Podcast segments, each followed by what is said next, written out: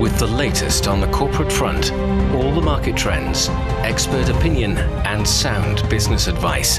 It is your unique window into the business world, direct from the heart of China. And welcome to Biz Today. I'm Zhao Yang in Beijing. In today's program, we'll talk about thousands have gathered in Davos for the World Economic Forum, and US President Joe Biden announced the launch of a new regional economic initiative in the Asia Pacific region. And now let's begin with our top story. Thousands of business people, investors, and leaders have gathered in Davos for this week's World Economic Forum. They discussed the political and financial policies around the world. And this year's meeting is the first in person gathering since the start of the COVID 19 pandemic. This time around, the focus is on the Russian Ukraine conflict, the global inflation issues, and fast approaching climate emission deadlines. So, for more on this, join us on the line now are Dr. Wang Dan, Chief Economist of Hang Bank China, and also Einar Tangen, Senior Fellow at the Taihe Institute. So first, now let's talk about the Davos meeting. And this year's theme is uh, history at a turning point, government policies and business strategies. So the Davos meeting is taking place at the most crucial geopolitical and geo-economic moment. So then how do you look at this moment? Well, this moment has shown that the world is going through a very deep transition. Uh, there are a lot of problems in the world, uh, we have seen this year's theme to be uh, centering around the Ukraine war, uh, the prolonged inflation, and food crisis. Um, ultimately, there has to be some structural reform politically uh, to fundamentally solve those problems. And the government also need to rely on industrial policies to reach the environmental goals. And these things can incorporate the uh, the companies and uh, different levels of government. But uh, for a country, the state government probably will play the most critical role. And it comes at a time of rising uncertainty, as you mentioned, then uh, stemming from the Russia Ukraine conflict, the prospect of uh, slowing economic recovery globally, and the pandemic, the climate change. But when facing all these challenges, where can we start? And what kind of uh, multinational cooperation do we need? Um, the lack of policy coordination between countries have been a long-lasting problem. Uh, the countries had done a relatively good job after the 2008 financial crisis, but things have been going downhill since then. And this time after the pandemic, it just seems more divisive between continents and between countries with different ideologies. And we have seen that the companies actually are stepping up, providing more solutions. And they care mostly about employment or the quitting of the employment uh, they care about the diversification of supply chains and how to invest and how to diversify the risks. So I think one solution is to give maybe more of the market access to companies, the global companies, and they can, uh, in a relative term, uh, have an easier time to form a solution to solve some of the most urgent problems. So, Einar, so talking about the global economy, according to a survey in the Global Risks Report published earlier this year by the WEF, only 16% of global experts feel positive and optimistic about the outlook for the world, and just 11% believe the global recovery will accelerate. So, what's your take on the prospects of the global economy? I, I maintain that uh, it's not a question of a recession. The recession is a given. Uh, the real question is whether we're going to go into depression and how long that will last. Uh, world debt levels, the fact that uh, inflation is not controllable by fiscal and monetary means. Uh, this is about true shortages, and that means that there's going to be a fight, and it's going to be about price. Uh, who who gets fed and who doesn't, and we're already starting to see, we've seen that in Sri Lanka. You're going to see that in more and more countries. So I mean, while everybody knows it's going down, no one knows where the bottom is. And this is uh, really the issue. So then the IMF chief Kristalina Georgieva predicted that this year, the year 2022, will be a tough year, and she declined to rule out a global recession. So what's your take, and which countries or regions will be at most risk for recession? Um, she's not wrong that uh, there is a high chance that the least developing world will get even harder time in the coming years. Uh, and every country knows a possibility that they might turn into, uh, maybe not the extent of the Sri Lanka problem, but there can be social unrest if uh, there is unequal redistribution of wealth or uh, insufficient help to the vulnerable groups. Um, but I'm not that pessimistic about uh, the immediate future. Um, since we are all in this transition together, um, people usually overreact when things go down. Uh, as soon as uh, the current shortage and pandemic can be under control to a certain extent, uh, as long as uh, the Ukraine war don't extend to an unlimited period of time, the world will forge ahead. It is at least one scenario, and it's not an unlikely one. So I kept thinking about the situation after the Second World War. Uh, everybody's very pessimistic during and right after the war. Uh, the rebuilding was very difficult as well. But it turns out many of the initiatives uh, happened back then, and the collaboration between countries back then have laid the foundation for the prosperity in the following 50 years. So then what do you think can be done to boost the global economic recovery and narrow the recovery gaps between different countries at the same time? Uh, the world needs a new uh, growth engine, and that's a consensus. It also needs a new way of collaboration between businesses and governments. Uh, and most countries have realized the potential of climate change related industries uh, because it will change the way productions are organized and it will force a upgrade in the industrial supply chains. Uh, for developing countries, one bottleneck for them is new infrastructures. Um, and that can help them to transcend industrial phases. They don't need to wait from being an agricultural economy to industrial economy and to take over industrial allocations from other developed countries. They could just directly participate in the new energy and the environmental related industries to have a kind of leap forward.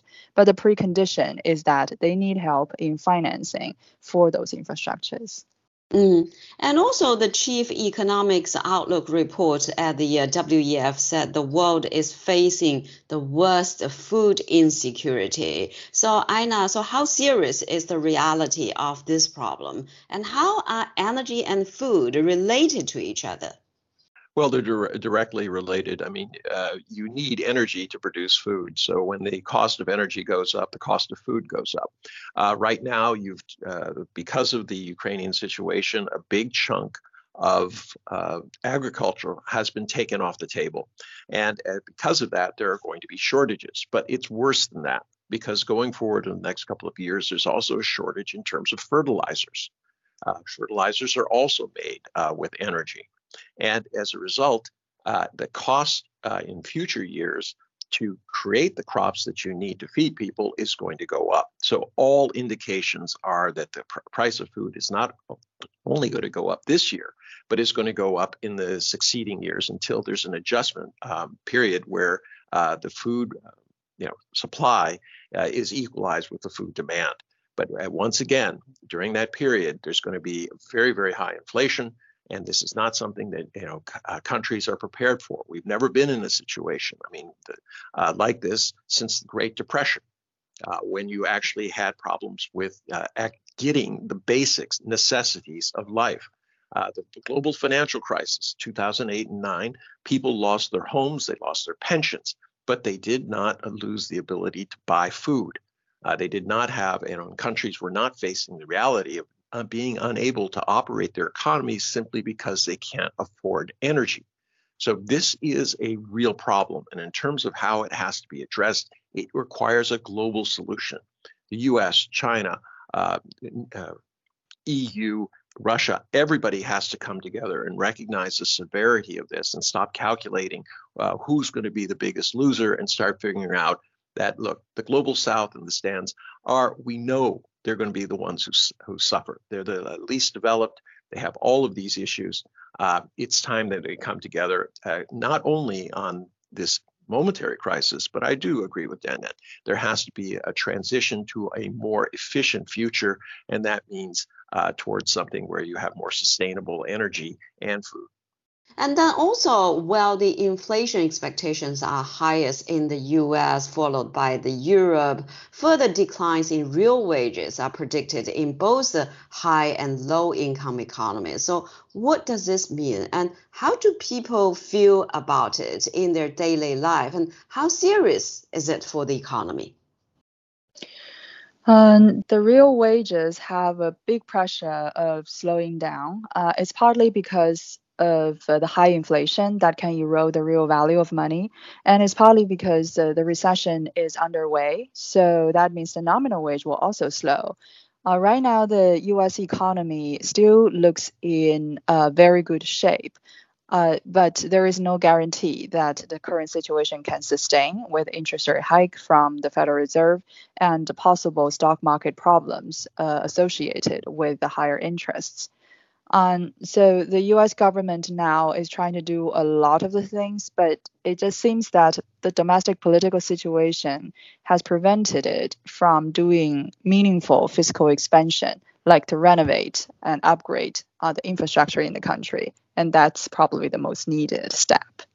And we will also talk about the challenges to the globalization, Einar. So, are we still seeing the globalization that we desire, or as a lot of people claimed or mentioned, the globalization is ending and uh, we are seeing the deglobalization trend?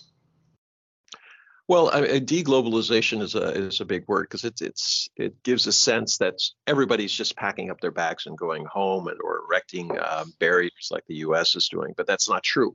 Uh, when you start looking at RCEP and uh, the Belt and Road Initiative, uh, uh, you know, the successor to TPP, uh, it's clear that regionalization is forming. and I, I, like to use the, that that model. If you start looking at the world terms of the three economic areas, you, you have basically Europe, you have uh, North America with Mexico and Canada, and then you have uh, Asia. And Asia is the only complete uh, economy because they have both huge markets and the production cap- capability. You don't have that in the EU or the United States, not to the same extent. So uh, right now, you see the regionalization going on in Asia. That bodes very well for Asia to continue to exceed uh, world norms in terms of GDP gains, et cetera, et cetera. But for the rest of the world, it's going to be very, very difficult. And you know, let's make it clear. When we start talking about you know losses in real income because in, you know while wages are going up by you know three or four percent unfortunately inflation is going up by 8.5 percent. That means the people at the very bottom are going to be the most impacted. All right that really hurts them. They just have less money uh, for the essentials. And they don't, you know, they're not buying uh, Gucci and Apple watches. Uh, what they're doing is trying to put bread on the table, and they're going to be impacted. That do, is going to cause social unrest. There are political consequences to that. And right now, I don't see anything uh, that the Fed is doing that is addressing that. So then, so how do you think about Asia? Tell me more about uh, where do you think Asia is, and how do you look at China, the second largest economy in, the world, its role in the global economic growth right now? Uh, Asia is the fastest growing region for the world in the past decade. And the major contributor, of course, is China and ASEAN countries around it that also depends on the supply chain resilience in China. Um, right now, the Asian economy are having various problems, but the economic momentum is good. And nobody can deny that in the long run, a country's growth uh, would ultimately depend on the labor, capital, and technology. And when the capital is relatively constrained in the long term, then a large populated country would have a lot of advantages. Um, because for a small country, even if you're very rich, it might be not as important or influential in global matters and in your manufacturing capacity. And for a lot of Asian countries, uh, according to the UN forecast, uh, by 2030, they would be among the largest 10 countries in the world, uh, including like China, India, and uh, several other ASEAN countries. Uh, the US is still in top 10, but still it is declining in its ranks. So that means the long-term growth potential is really shifting to the east, and Asia will be at the center of this. And then so also talk about the global supply chain or the global value chain issue. These are very crucial, particularly now when, when we are facing the difficulties worldwide for countries and economies to survive. So we see some adjustment of this uh, uh, global supply chain. So what's the reality of it? Um, the global supply chain is undergoing some significant changes, uh, like the regionalization that Einar mentioned. Uh, the pace isn't that fast. Like we have seen the kind of shift since 2012 uh, from China to countries uh, like Vietnam, like Mexico. They've taken over some of the low end supply chain production from China. Um, but eventually, uh, every business knows you depend on the network of supply chains. It's not just individual uh, countries and a segment of the supply chain. So I can see a more integrated regional uh, network in the future. Uh, it won't be just uh, restricted within one or two countries. Uh, it might be a more realistically be within relatively big trading blocks uh, in Asia, it's centering around China, and in the uh, in America, it's centering around the U.S., Canada, and Mexico. Um, and in Europe, of course, centering around Italy and Germany. Um, but uh, the parallel system in the supply chain uh, would be a total waste of investment, and I don't think uh, a world in potential recession actually need that kind of move at this point. Mm, so Einar, so people say that we are now in a transition, but how do you see this transition? Where are we in this transition so far? Well, I, I think uh, what both Dan and I were talking about in terms of these three economic zones, uh, East, Europe, and uh, North America, uh, is really uh, the story of this transition. It's uh, the transition is wealth moving from west to east uh, it's about the breakdown of the post World War II order uh, and the struggle to uh, deal with a multipolar world and all that entails. Now, you know, when I talk about a multipolar world, I don't envision anything that's very easy. You're going to have a lot of mm. players at the table. It's going to be harder to uh, to you know coalesce them. Uh, they have very very divergent views. Uh, you could see this happening even with the, the Quad and things like this. Uh, India kind of pushing off on its own, um, and this and this is going to be uh, the real challenge. But this transition is about po- politics and economics shifting eastward. Well, we're speaking with Einar Tangen, Senior Fellow at the Taihe Institute, and also Wang Dan, Chief Economist of Hang Bank China. And after a short break, we'll take a look at U.S. President Joe Biden announced the launch of a new regional economic initiative in the Asia Pacific region. Stay with us.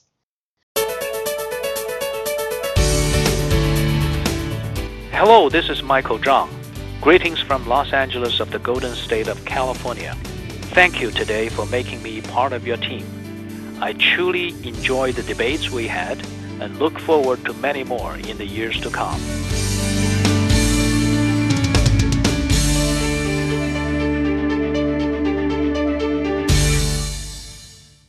You're listening to Biz Today. I'm Zhao Yang in Beijing. US President Joe Biden announced the launch of a new regional economic initiative in the Asia Pacific region, that is the Indo Pacific Economic Framework. China's Ministry of Commerce has responded to it. A spokesperson said China believes the success of the Asia Pacific economy benefits from openness and mutually beneficial win-win cooperation, and relevant initiatives should contribute to the prosperity and the development of the region and remain open and inclusive rather than discriminatory and exclusive. So, Einar, first of all, how much do we know about the Indo Pacific Economic Framework, which uh, President Joe Biden unveiled earlier this week? So far, we've seen uh, it's a set of standards. It, it talks about you know uh, infrastructure and green development, things like that. It, they they brought forward this number of 50 billion, uh, which seems to be a one-off um, uh, amount. Uh, contrast that with the fact that uh, China is putting 60 billion around plus or minus into um, you know the Belt and Road Initiative on a yearly basis, and you understand the the difference uh, that uh, exists between these um, not perhaps competing, but very different ideas. So um, some people say it's a, a it was just a talk shop. It was the only viable alternative that Biden had because he cannot actually join a uh, like TPP or a, a RCEP because there would be too much domestic concern about this. Uh, he would never have the votes to get it through. So he wanted to appear like he's doing something without actually having to commit the United States.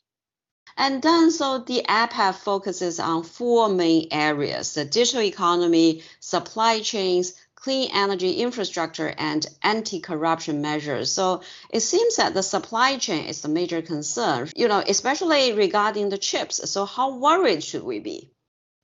Uh, well, the supply chain uh, surrounding the chip industry has been a long headache for China. And uh, I don't think this new deal, the IPEF, will exert additional pressure in this industry. Um, because the biggest problem for China is that since the trade war um, that happened in 2016, there was a de facto um, uh, decoupling for the high tech industry.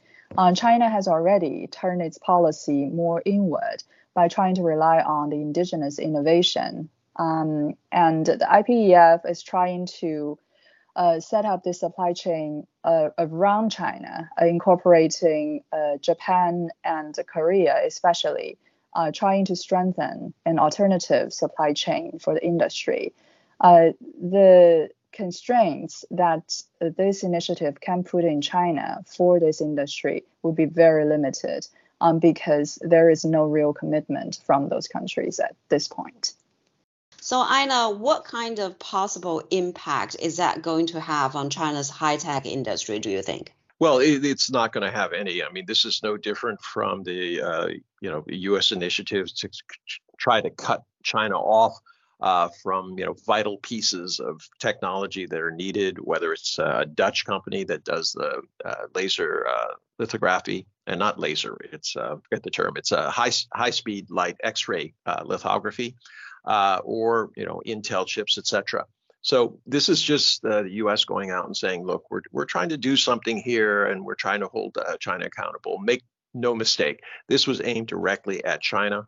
You know, as Dan said, almost all these countries, uh, you know, uh, China is uh, India's number two trade partner, and both Japan and South Korea. Um, you know, they have extensive needs to sell into China. So they're very, very conflicted.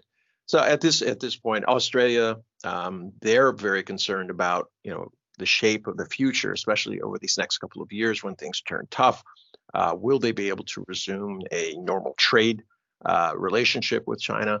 Uh, that is uppermost on the mind of their new um, premier, and um, it's going to be a, an interesting dance. I mean, you have uh, basically all of these countries, as I said, they have different agendas. They're not being pulled under the U.S. agenda. Uh, they're basically the U.S. is saying, "Oh, let's get together and show China that you know we're unified." But each one of those countries has a slightly different interpretation of what they want from these uh, kind of uh, events and uh, initiatives. Mm. And uh, Einar, so some analysts also say the IPEF won't be effective as other countries want the U.S. market by getting lower tariffs, which the U.S. voters don't want. So, what's your take on that? Oh, absolutely correct. That's what I was saying earlier. I mean, there's no domestic uh, will to uh, open up the U.S. market. Uh, you know, if you start looking at the trade deficits, they're higher than ever.